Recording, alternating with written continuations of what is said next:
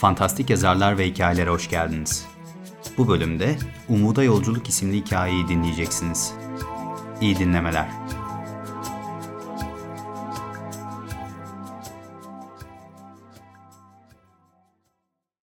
Bugün hiç umudum yok. Okula gitmesem olur mu? diye sordu çocuk yemek masasında otururken. Masanın baş tarafında az sonra kanatlanıp gidecek güvercin misali huzursuzca oturuyordu. Tam anlamıyla uyanamamış olduğu annesine bakan gözlerinden belliydi. Söylediğinin duyulduğundan emin de emin olmasına ama tekrarlamadan edemedi. Bu defa biraz daha yüksek sesle annesine seslendi. Anne, bugün okula gitmesem diyorum. Hiç umudum yok da. Demek öyle, dedi annesi okuduğu gazeteden kafasını kaldırarak. Konudan kaçışı yoktu anlaşılan. Cevap vermemeye devam etmesi halinde soruların ardı arkası kesilmeyecekti. Hiç umudun olmasa şu an nerede olurdun söyle bakalım diye sordu oğluna muzip bir kontra atakla. Tabağındaki zeytinle oynamayı sürdüren çocuk yaptığı hatayı fark etmişti. Hamlesini çok yanlış bir yönden yapmıştı belli ki.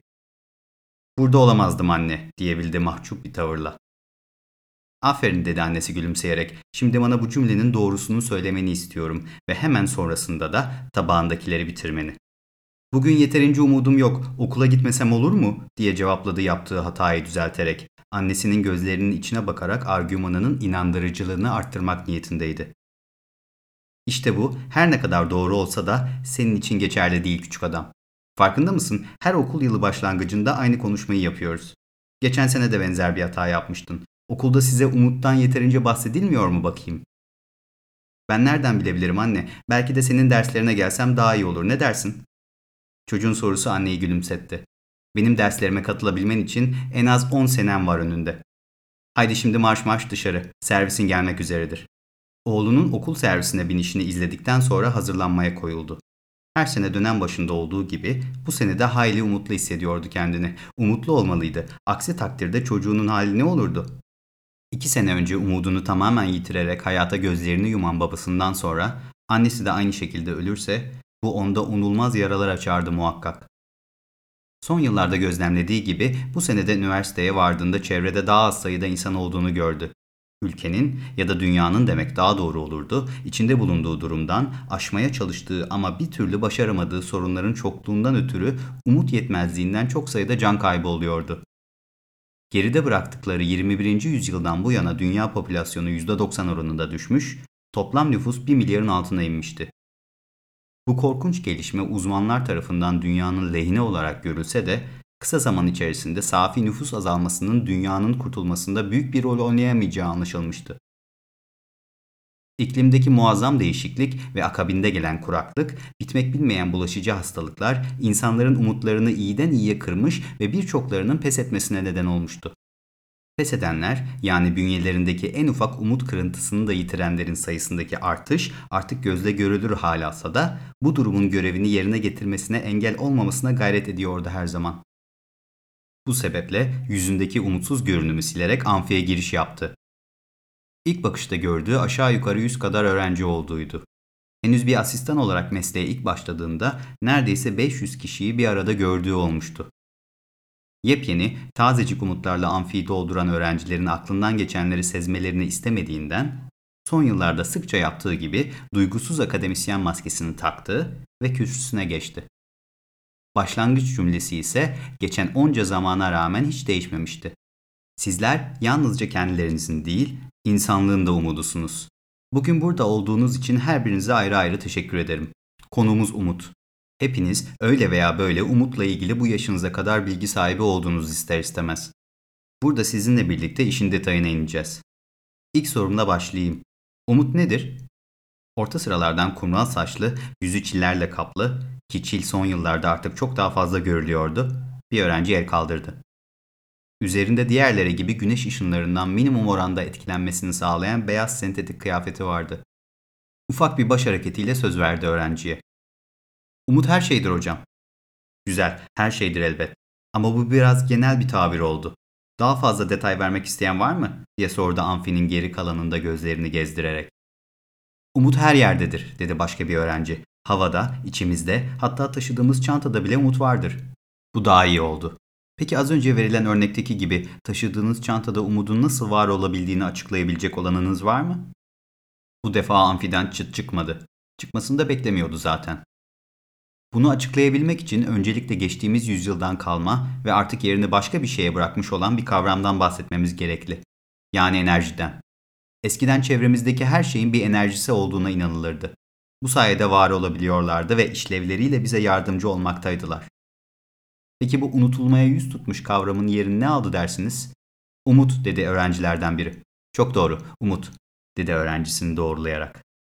Taşıdığımız çantada dahi umut kırıntılarına nasıl rastlanıyor dersiniz? Elbette onun imalatını yapan kişi, makina ya da her neyse onun sayesinde. İlk keşfedilen de buydu zaten, nesnelerin onu üretenlerin umutlarından beslendiği. Daha sonraları insanlar üzerinde benzer şekilde araştırmalar gerçekleştirildi. Örneğin her yeni doğan bebeğin ta ki ergenliğine kadar ebeveynlerinin umutlarından beslendiği, ergenliğinde ise yavaş yavaş kendi yaşarttığı umutları sayesinde hayatını sürdürebildiği ortaya çıktı. Yani sizler bulunduğunuz yaş itibariyle ergenliği birkaç yıl önce atlatmış ve kendinize has umutlarınızı yeni yeni şekillendiriyorsunuz. Çok da emin olmayın hocam, aramızda ergenler olabilir, dedi en arkalarda oturan bir öğrenci gülerek. Diğerleri de ona katıldı. Eskiden olsa böyle bir duruma kızardı elbet. Ama artık bu ve benzeri durumları saygı çerçevesinden çıkmamaları koşuluyla memnuniyetle karşılar olmuştu. Çünkü sınıftaki her öğrencinin mutlu olmaya ihtiyacı oldukları dönemleri yaşıyorlardı. Umutla ilgili konuşmasını, insandaki umut miktarının ölçüm yöntemleri, iklim faktörlerinin umuda etkisi, hastalara umut takviyesi ve benzerleri gibi biraz daha teknik konularla sürdürdü. Her dersin sonunda yaptığı gibi öğrencilerine soruları olup olmadığını sordu. En ön sıradan bir el kalktı. Kalkan elin sahibi sağlıksız görünümlü, ince ve göz altları mor bir kız öğrenciydi. Görünümü, bünyesinde yeterince umut barındırmadığını açık ediyordu. Hayatında işler çok iyi gitmiyordu muhtemelen. Kıza söz verdi. Kız biraz mahcup, biraz çekingen bir tavırla, ''Hocam daha umutlu yeni dünyalar için yapılacak olan keşif ekibinde olduğunu söyleniyor.'' dedi. Konuyla ilgili yorum yapmak istemese de öğrencisinin haline üzüldüğü için cevaplamadan edemedi. Demek haberler yayılmaya başlamış dedi tebessümle. Evet, yakın bir zamanda göreve gideceğim gibi görünüyor. Görevin başındakiler sağ olsunlar, benim de katılmamı rica ettiler. Birlikte insanlığın daha umutlu koşullarda yaşayabileceği ortamlar bulmak umuduyla göreve çıkacağız. Peki hocam diye tekrar söze girdi kız öğrenci. Sizin bu konuyla ilgili umudunuz var mı? Yok denecek kadar az dese olmazdı elbette. Yalan söylemeyi sevmese de başka çaresi yok gibi görünüyordu.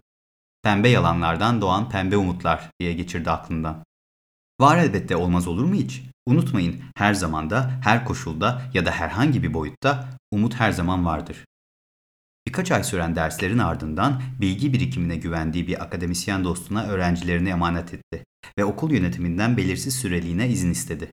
Normal koşullarda kabul edilmesi mümkün olmayan bu talep, devlet tarafından desteklenen bu denli mühim bir görev söz konusu olduğundan elbette kabul edilmişti.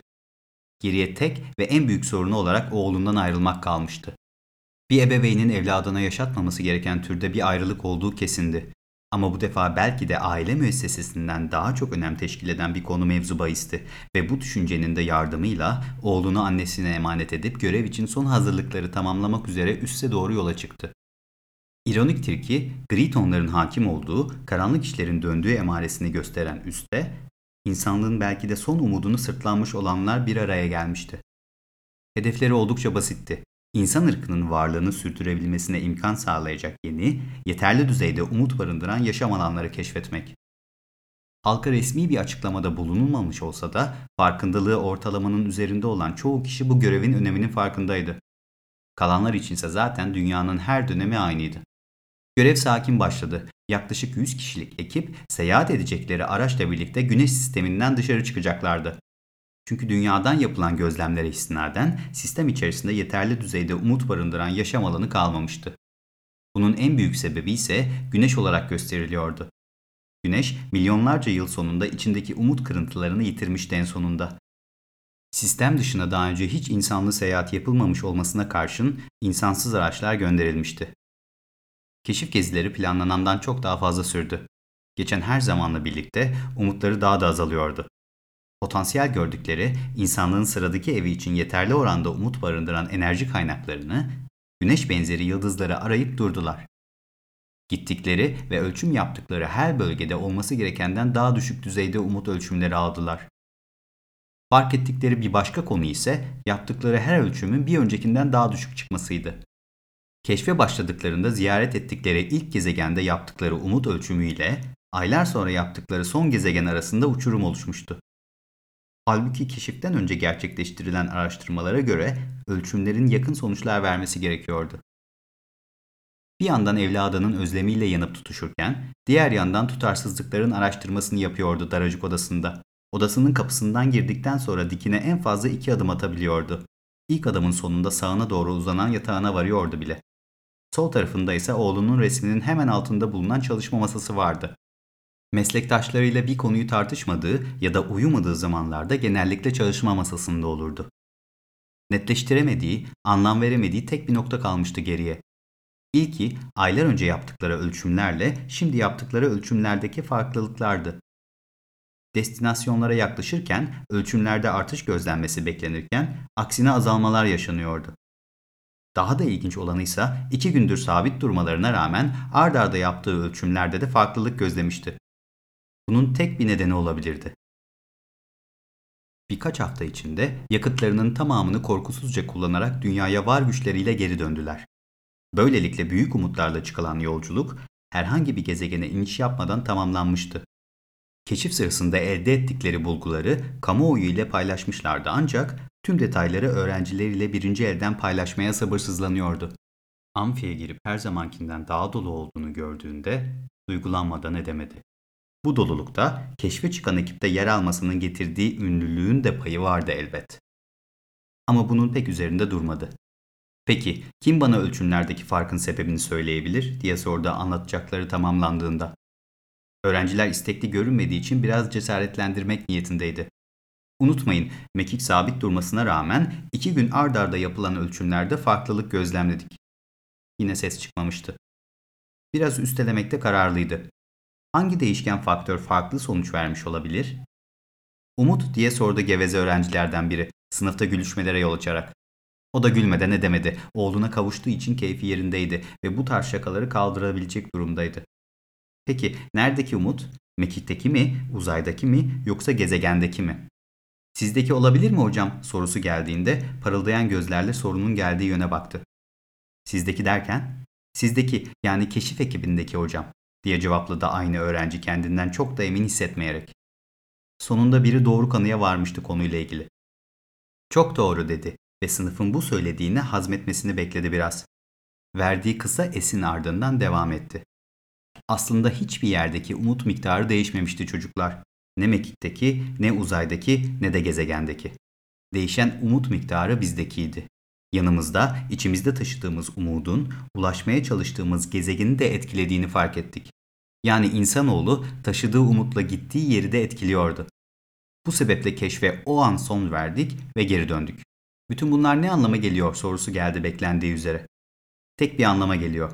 Dünyayı, güneşi ya da herhangi bir dış faktörü suçlamayı bırakmamız gerekli. Suçu kendimizde aramalıyız. Bu vaziyette başka bir gezegene gitsek dahi şimdikinden farklı sonuçlar almamız mümkün değil. Öncelikle insanoğlunun umudunu yükseltmeliyiz. Böylelikle enerji kavramının yerini alan ve artık mutlak doğru olarak kabul edilen umut kavramının da tam anlamıyla gerçeği yansıtmadığı fark edilmiş oldu. Bu devrim niteliğindeki buluş ne kadar önemli olursa olsun, insanoğlu bu bilgiyi de çıkarları doğrultusunda kullanmayı başaramadı ve kendisine karşı olan bu savaşta mağlup oldu.